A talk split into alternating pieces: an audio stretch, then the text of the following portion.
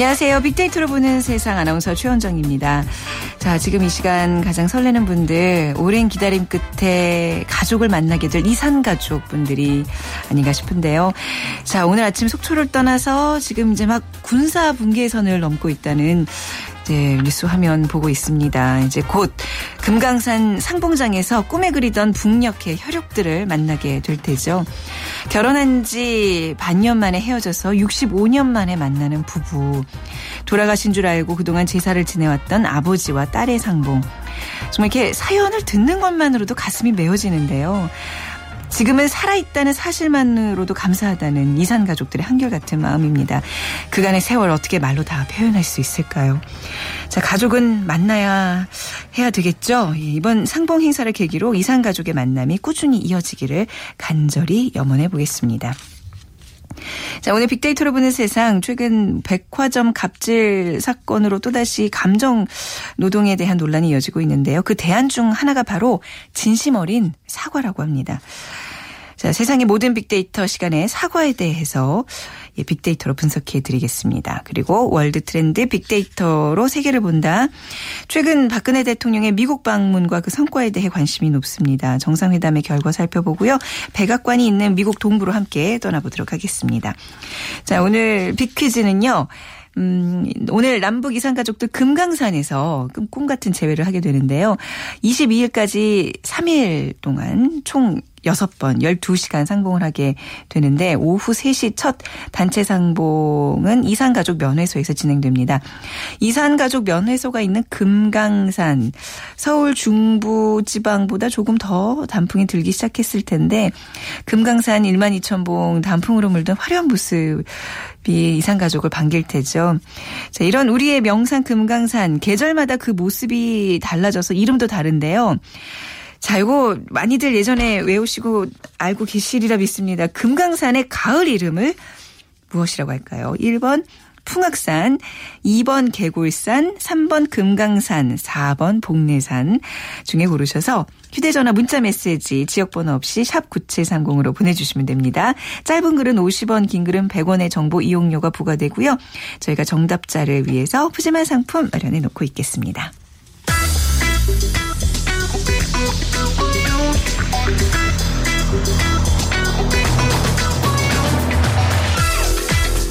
여러분이 궁금한 모든 이슈를 알아보는 세상의 모든 빅데이터.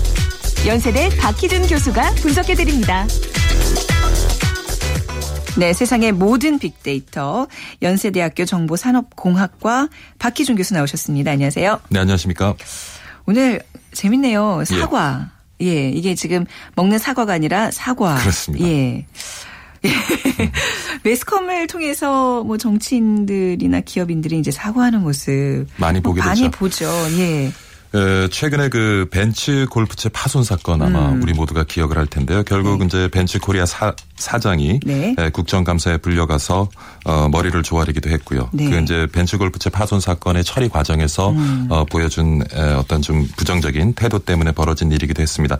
아마 오늘 아침에 출근 시간에도요. 뭐 차선 변경이나 끼어들기로 네. 어, 좀 불쾌함을 느끼신 분들도 있으실 거고 그로 인해서 또 보복 운전을 또 경험하신 음. 분들도 있으실 텐데 그런 차선 변경 뭐 불가피한 상황에 끼어 들게 할 경우에 네. 사실 비상등 몇 번만 손 한 번 올리고 예, 손한 번 올려주고 비상등, 비상등 몇 번만 깜빡여 주면 네. 뭐 아주 최악의 상황은 우리가 피할 수가 있는데 그렇죠. 사실 그러지 못한 것이 그러니까 우리가 제대로 사과하는 방법을 알지 못하는 것 사과를 음. 해야 될 때 사과를 하지 못하는 것이 최근 우리 사회에 굉장히 많은 또 그 구성원 간의 마찰을 낳는 음. 원인 중에 하나가 아닌가 생각을 해보는데요. 네. 그 뉴요커라는 미 시사 주간지가 있습니다. 최신호를 들여다보면요. 그 편집장이 한인 2세인데 요. 네. 에드 박이라는 분인데 그분이 최신호에서 이제 한국 문화 총서라는 서평을 쓰면서 네. 한국의 사과 문화를 좀 꼬집었어요. 네. 근데 제목이 이렇습니다. Sorry, not sorry.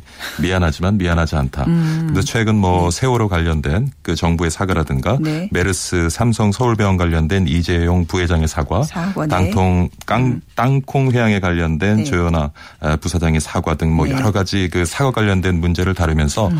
한국 사회에서는 사과를 굉장히 중요시한다. 한다는 거예요. 네. 그러니까 우리가 어떻게 보면은 그 유교 문화를 가지고 있기 아, 때문에 네. 에, 누군가에게 머리를 조아리고 사과하는 것에 대해서 굉장히 자존심을 상해합니다. 물론 음. 이제 어떤 그 뭐 도덕적인 자부심 같은 것이 배경이 될 수가 있겠지만 그런 문화 가운데서도 또 아이러니하게 네. 우리 사회 구성원은 굉장히 다른 사회 구성원에게 많은 사과를 이제 요구를 하는데 네. 그래서 사과 때문에 빚어지는 여러 가지 이제 음. 뭐 사회의 마찰이라든가 이런 것들을 이제 지적을 합니다. 근데 우리가 보통 이제 피해자 같은 경우에는요. 사고로 손상된 어떤 자존심을 회복을 하기 위해서 그리고 어, 사고의 책임 소재를 확인하고 재발 방지를 위해서 네. 사과를 요구하는 경우가 많고요.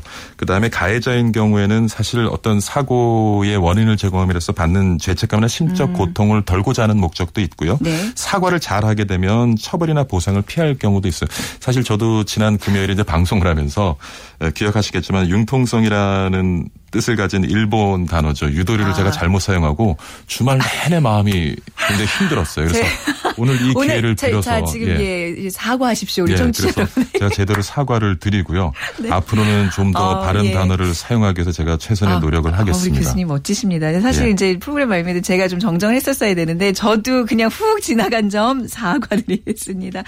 그리고 확실히 이런 사과라는 게요. 그 별로 비, 비, 용이 드는 게 아니잖아요. 예. 근데 이거 한마디로 정말 그 높은 사회 비용을 아낄 수 있는 예. 굉장히 효율적인 방법인데 우리는 왜 그 사과하는 게 이렇게 힘든 걸까요? 네, 우선 보면 이제 네. 비난, 처벌, 네. 보상 네. 등을 회피하게 한 목적이 있죠. 음. 그리고 또 한편으로는 내가 사과를 했을 때 상대방이 사과를 받아들이지 않으면 네. 어떠나 하는 두려움도 있고요. 그래서 뭐 우리뿐만 아니라 그 선진국 사회에서도 유사한 문제를 많이 경험하게 되고요. 네. 미국을 보면은 미국의 36개 주에 사과법이라는 게 있습니다. 아, 그 네. 사과하는 거를 예, apology law라고 그래서 사과법이라는 것이 있는데 네. 이게 왜 이제 만들어졌냐 하면 어, 미국도 우리와 같은 의료 사고가 굉장히 많아요. 그러다 보니까 의료 사고의 법정에서 해서 의사가 좀 적극적이고 능동적으로 네. 그 피해자들에게 사과를 하지 못함으로 해서 불필요하게 그런 문제들이 음. 법정 소송까지 이어지고 네. 많은 사회적 비용을 낳게 됨으로써 이제 이러한 것들을 조금 우리가 해소해야 되겠다는 관점에서 네. 사과법이라는 걸 만드니까 의료진이 음. 의료 사고가 일어났을 때 의료진이 피해자들에게 사과하는 것이 향후에 법정에서 불리한 증거가 되지 않도록 네. 해주는 법이다. 그러니까 좀 더 그 사과에서부터 좀 자유로워질 수가 그렇네요. 있겠죠. 네. 근데 사실 뭐 이러한 노력이 좀 법적으로라도 좀 필요한 것 같기도 하고요. 근데 사실 사과를 들여다보면 아마 2014년 기억하실 거예요. 굉장히 그 해 겨울에 눈이 많이 왔는데 그 폭설로 인해서 경주 리조트에서 신입생 환영회를 아, 하던 맞아요. 학생들이 네. 예, 사고를 당했던 네. 걸 기억을 하시죠. 그때 그런데 이게 코오롱이 관여가 됐어요. 음. 근데 코오롱 리조트 계열사 대신해서 코오롱 그룹 회장이 직접 네. 현장에 가서 진두지휘를 하고 피해자들에게 머리를 조아리고 사과를 하면서 네. 오히려 그 재벌 2세에 대한 어떤 좀 사회가 가지고 있던 좋지 못한 네. 그러한 시각도 좀 바로 잡아졌고요. 음. 오히려 사고를 잘 수습해 나가면서 기업에 굉장히 좋은 이미지를 줬던 음. 그런 기억도 있는데 네. 한편 태안반도 기름 유출 사고 기억하실 거예요. 네. 그 삼성 이제 중공업이 관련 관련이 됐었는데 어떤 뭐 좀 법정에서 좀 더 그 보상하는 비용을 줄이기 위해서 사과에 굉장히 소극적이었어요. 음. 물론 전략은 좋았습니다. 그래서 법정에서는 유한 책임 판결을 받고요. 네. 법정 금전적 손해는 뭐 최소화할 수 있었습니다만은 기업 이미지에는 굉장히 타격이 컸었죠. 어, 그래서 음. 사과라는 것 우리가 참 어떻게 보면 아까 말씀드린 것처럼 비난, 처벌, 보상을 염려해서 사과를 안 하는 경우가 있는데 네. 제대로 사과를 안 해서 오히려 상황을 악화시키는 경우를 그렇죠. 우리는 더 그렇죠. 많이 볼 수 있게 됩니다. 그러니까 경영 입장에서도 이미지 마케팅을 위해서 이 적절한 사과는 꼭 필요하다. 근데 이제 분명한 건 전제 조건은 진심이 어려 있어야 그렇죠. 되는 거죠. 그렇죠. 예. 소셜 데이터 기반의 빅데이터 분석은 이게 사과 치면 지금 예, 분석을 해보면 네. 지금 말씀하신 그대로예요.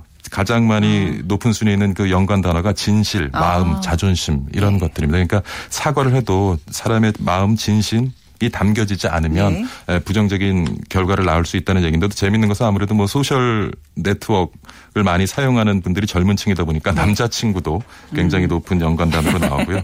그다음에 네. 대통령, 기, 네. 대기업, 재벌, 대표 뭐 이런 단어도 음. 있는 걸로 봐서는 조금 더 높은 지위에 있고 우리 사회에 책임 있는 분들에 대해서 어떤 우리 사회에서 일어나는 많은 그런 잘못들에서 음. 그들이 좀 이렇게 사과를 해주기를 바라는 네. 그런 국민들의 마음도 좀 있는 것 같아요. 모든 인간관계에서 이 사과 중요한 것 같아요. 부모 자식 간에도 저는 예. 이제 기억에 엄마 아빠가 이제 뭔가 이렇게 물론 이렇게 훈육을 하면서 혼내는 경우가 많은데 어떤 경우는 부모님이 사과했던 경우가 있어요. 저는 그 장면이 잊혀지지 않거든요. 그래서 저는 그렇죠. 제 아들한테 사과 많이 해요. 예.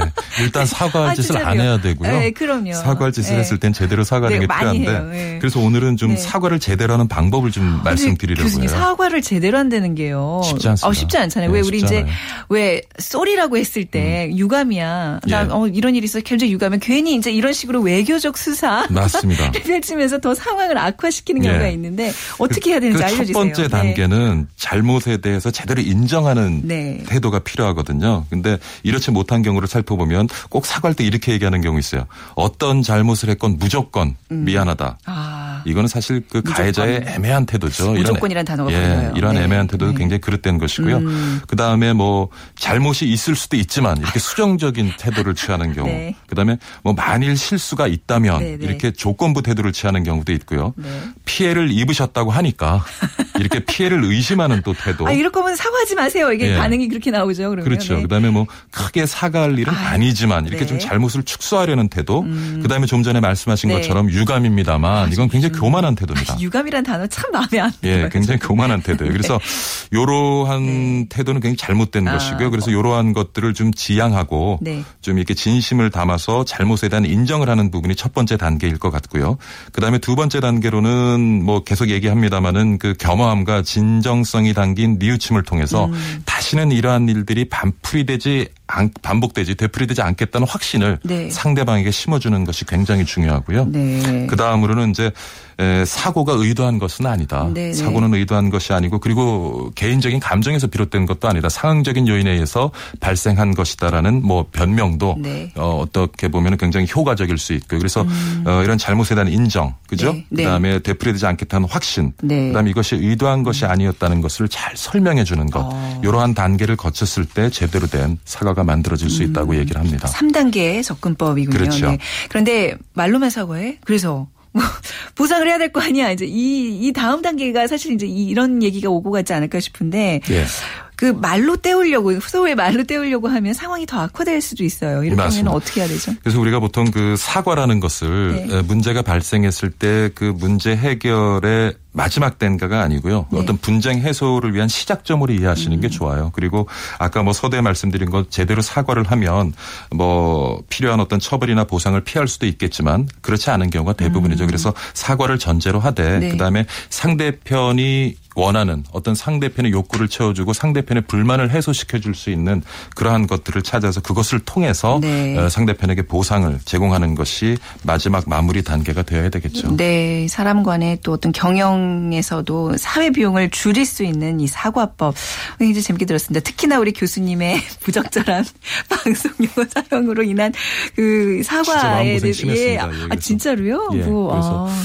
꼭 오늘 기회가 되면 오늘 사과를 드리고 싶은데 마침 또 주제가 이래서 네. 오늘 기회가 좋았던 것 같습니다. 그 어느 분보다도 아주 올바른 언어 선택으로 유명하신 분인데 뭐 그럴 수도 있죠. 원숭이도 나무에서 떨어질 날이 있다고요. 모든 청취자분들께서 너그럽게 이해해 주실 겁니다. 오늘 감사합니다. 인상적인 시간이었습니다. 감사합니다. 네, 네. 감사합니다. 연세대학교 정보산업공학과 박희준 교수와 함께했습니다. 자, 비퀴즈 다시 한번 드리면요. 자, 오늘 이산가족 면회소가 있는 금강산, 금강산의 가을 이름을 맞춰주시면 됩니다.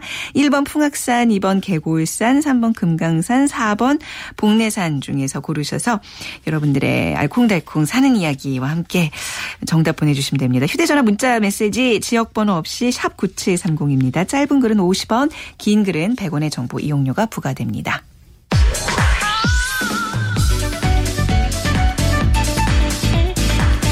월드 트렌드 빅데이터로 세계를 본다. 르몽드 디플로마티크 임상훈 기자, 권기봉 역사여행가가 분석해드립니다. 네, 르몽드 디플로마티크 편집위원이신 임상훈 기자, 역사여행가 권기봉 씨 두 분과 함께하겠습니다. 안녕하세요. 네, 안녕하세요. 네. 여러분께서는 이 목소리만 들으시고 이제 뭐 대략 누가 누군지 아시겠지만 사실 이렇게 외모 보면요 반대일 것 같아요. 우리 임 기자님의 네. 그 하얀 그 컬리 헤어, 그 뭐라 그래 곱슬머리, 곱슬머리 보면 이제 여행 같은 거 많이 다니시면서 아. 방랑객 같은 이미지가 있으시고 우리 권기봉 씨는 정말 그 기자 원래 또 기자 출신이세요. 네, 예, 그래서 그런 이미지인데 두 분 뵐 때마다 재밌습니다. 겉과 속이 다르다는 게 우리를 보면 알 수 있습니다. 언제 한번 그 궁금하시면 저희 홈페이지 홈 페이지에 사진이 올라가 있나요? 한번 와서 확인해 보시기 네, 있더라고요. 네. 네. 자, 오늘 그 이제 미국 얘기인데요. 최근에 박근혜 대통령이 미국을 방문했었잖아요. 오늘 그 방미 성과에 대해서 어떤 평가들이 있었는지 먼저 좀 볼까요? 네, 이번에 뭐 대미 외교 어 네.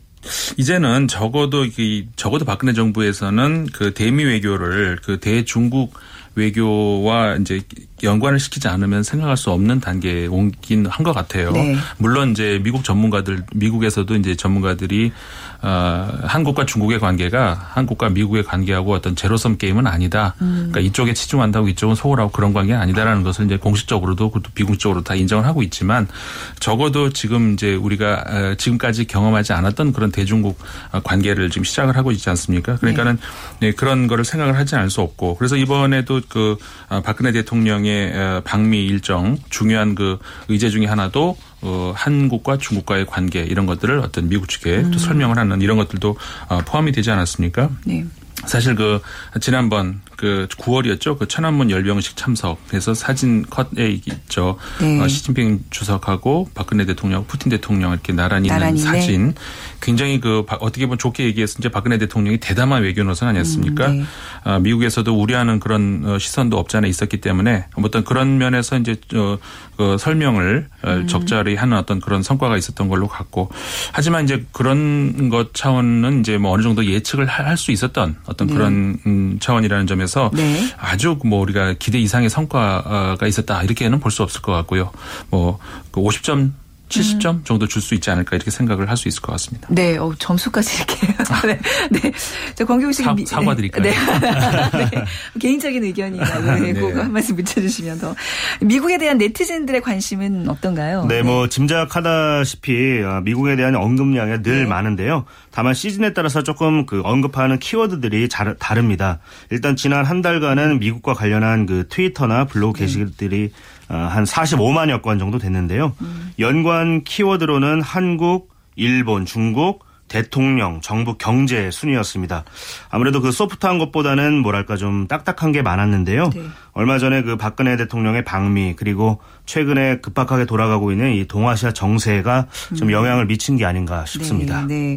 그 앞서도 이제 말씀하셨지만 이번엔 그 중국 과의 관계에 대한 어떤 이해를 네. 좀 우리가 많이 뭐 설명하고 뭐 이런 이런 자리였던 것 같은데 어떻게 그 미국 일각에서 좀 불만 섞인 시각이 분명히 있는데 좀 어느 정도 설명이 됐다고 평가가 되나요?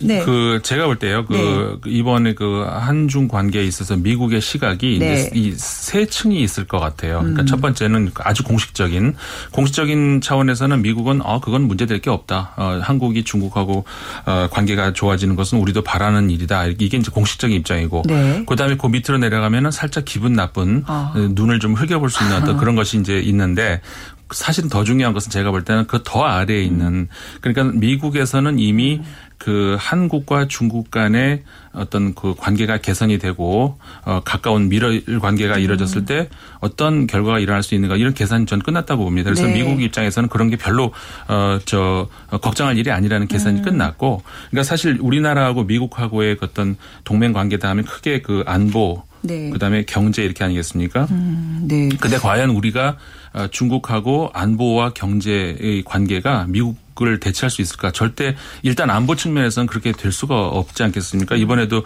어, 중국 노동절 70주년 행사 때 어, 중국에서 그 류인상 그 상무위원 네. 최근 몇 년 들어서 가장 서열이 높은 사람이 지금 갔거든요. 나름 음. 중국에서도 북한한테 배려를 하고 있는 거고. 네. 어 그러니까 그런 관계에서 우리가 안보를 중국한테 뭐 기댈 수는 없는 거고. 그렇죠. 네, 네. 경제 차원에서도 마찬가지 아니겠습니까? 네. 그러니까 지금 그 우리나라가 경제 에서 25%의 그, 그 교류. 그러니까 북한 한, 아, 저, 중국하고 많이 그 의존을 하고 있습니다만은 현재의 중국의 어떤 불안정한 어떤 경제를 봤을 때 음. 미국에서 판단했을 때 절대로 한국이 어, 그 전적으로 경제를 중국에 의존할 수는 없다라는 음. 걸 판단을 한 거죠. 네네. 그리고 중국 입장에서도 마찬가지입니다. 한미 관계를 절대로 중국이 대체할 수는 없다는 걸 네네. 중국 사람들 너무나 잘 알고 있고 아. 그렇기 때문에 어떤 그 한미 관계를 깨질 만큼의 어떤 그런 건 아니다는 것을 네. 미국이 잘 알고 있죠. 우리가 전통적으로 해왔듯이 그 양 강대국 중국과 미국 사이에서 이제 등거리 외교라고 그렇죠. 그러잖아요. 네. 이걸 잘 유지해야 되는 상황인데 네.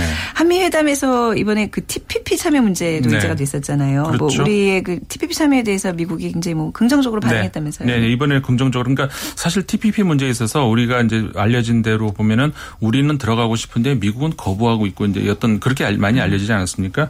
뭐 어느 정도는 사실이긴 하지만 미국이 꼭 근데 제가 볼 때는 뭐 싫어서 거부했다기보다는 네. 그러니까 일정상으로 그렇게 할, 할 만한 어떤 그게 음. 안 맞았던 것 같아요. 그래서 이제 어 일단 미국도 이제 어 의회가 이제 승인을 해야 되고 그다음에 정식으로 출범이 되고 네. 그러면 한국을 거부할 어떤 명분도 없고 실리도 없고 어, 그다음에 그, 그 RCEP라고 하지 않습니까? 중국이 주도하고 있는 네. 이것과 TPP가 과연 그 라이벌 관계냐 꼭 그러지도 않고요. 음. 거기 동시에 가입한 예들 얼마든지 있습니다. 일본도 그렇고 네. 호주도 그렇고 뭐. 그러니까 그 우리나라도 얼마든지 어, 거기에 대해서는 어, 문제가 될 게 없다고 음. 그렇게 보여집니다. 네.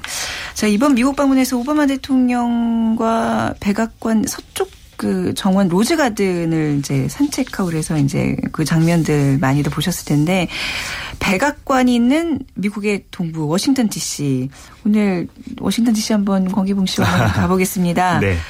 저도 사실 가본 것 같긴 한데 기억이 잘 안 나요. 어렸을 때 가 가지고. 네. 네.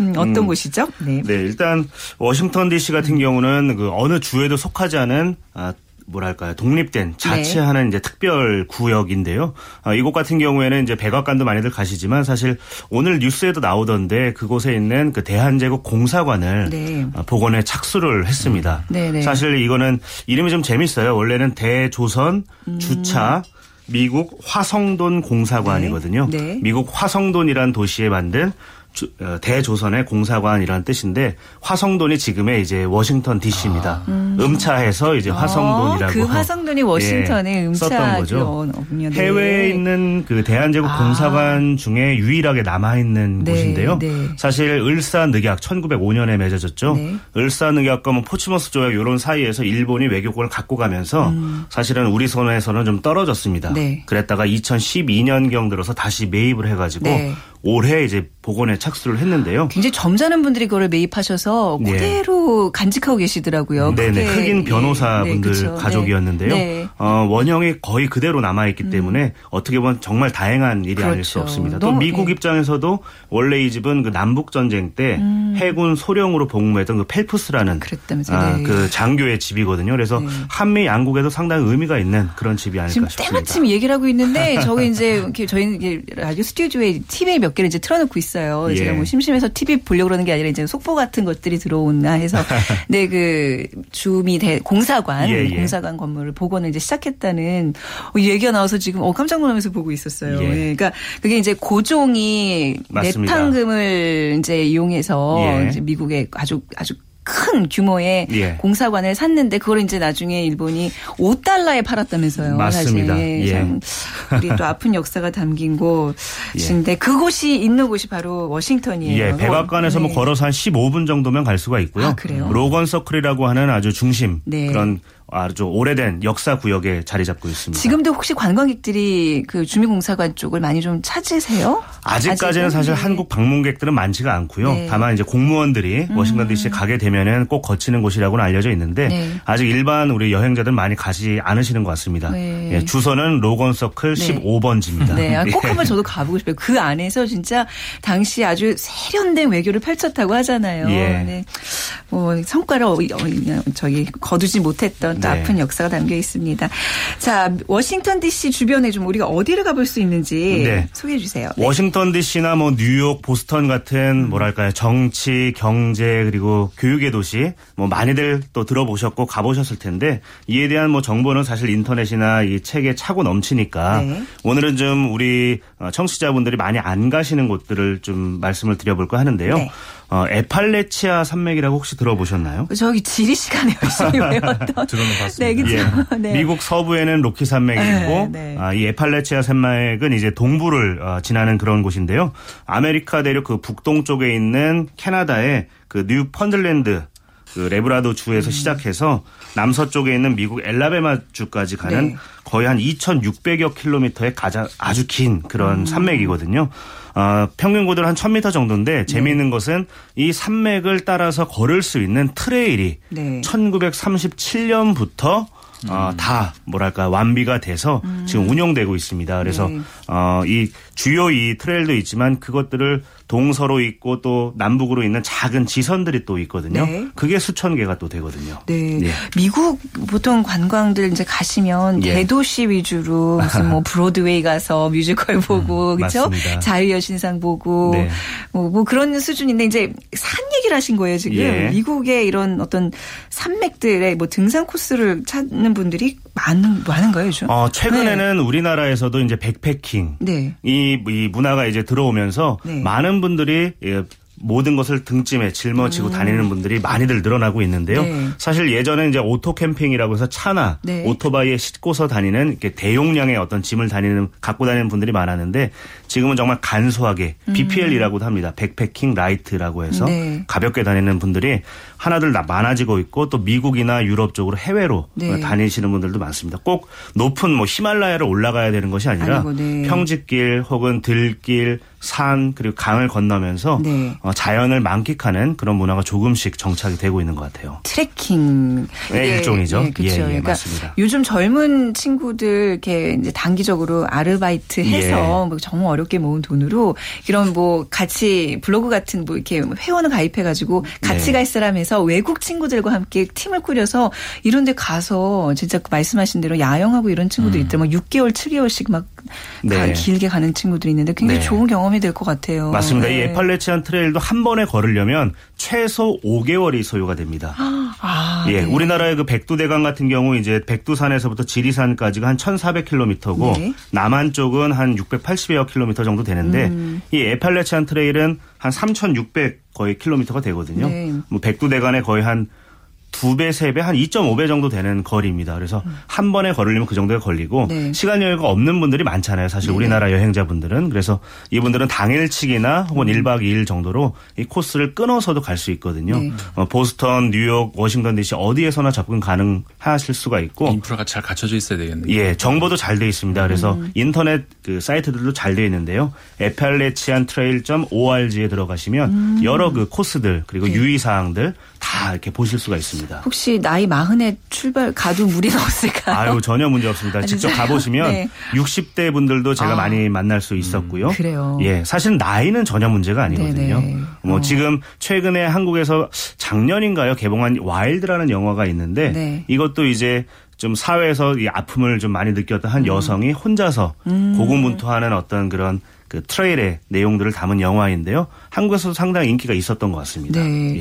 그러니까 임상호 기자님도 그렇고 이제 저도 그렇고 보면 이 나이 어떻게 갈수 이런 좀 두려움이 있잖아요. 저는 네. 가져가지 마십시오. 아, 아니 아니신가요? 하도 안 다니시길래 저는 약간 다 접으신 줄 알았는데. 그거는 괜찮은데 이 네. 나이에는 아, 맞아요. 그 생각을 좀 버려야 되는데 말이죠. 근데 예. 이제 우리 워싱턴 D.C. 얘기하고 있는데 사실 정치의 중심지잖아요. 예. 좀 그런 걸 좀 만끽할 수 있는 곳 어디가 있을까요? 백악관 말고 또 가볼 만한 데 있나요? 아, 그 마틴 네. 루터 킹 목사가 I have a dream 이라고 하는 연설을 했던 곳이죠. 네. 거기는 한번 꼭 가고 예, 싶어요. 그 아. 오벨리스크가 네. 서 있는 그런 곳인데요. 거기는 규모가 사실은 텔레비전이나 이 신문지상으로 보는 것과는 어, 음. 뭐랄까 완전히 다르게 엄청나게 광대한 네. 면적을 자랑하는 공원입니다. 네. 아, 국회 의사당, 국회 도서관 그리고 백악관 그리고 오벨리스크까지 음. 정말 아주 거대한 공원인데요. 포토맥 네. 강을 따라서 같이 어. 거닐어 보시고 또 공원에서도 아. 좀 피크닉 즐겨 보시면 네. 좀 여유 있는 여행을 하실 수 있지 않을까 네. 싶습니다. 이번 이제 정상회담 계기로 미국 동부를 이렇게 우리가 워싱턴 D.C. 얘기하고 있는데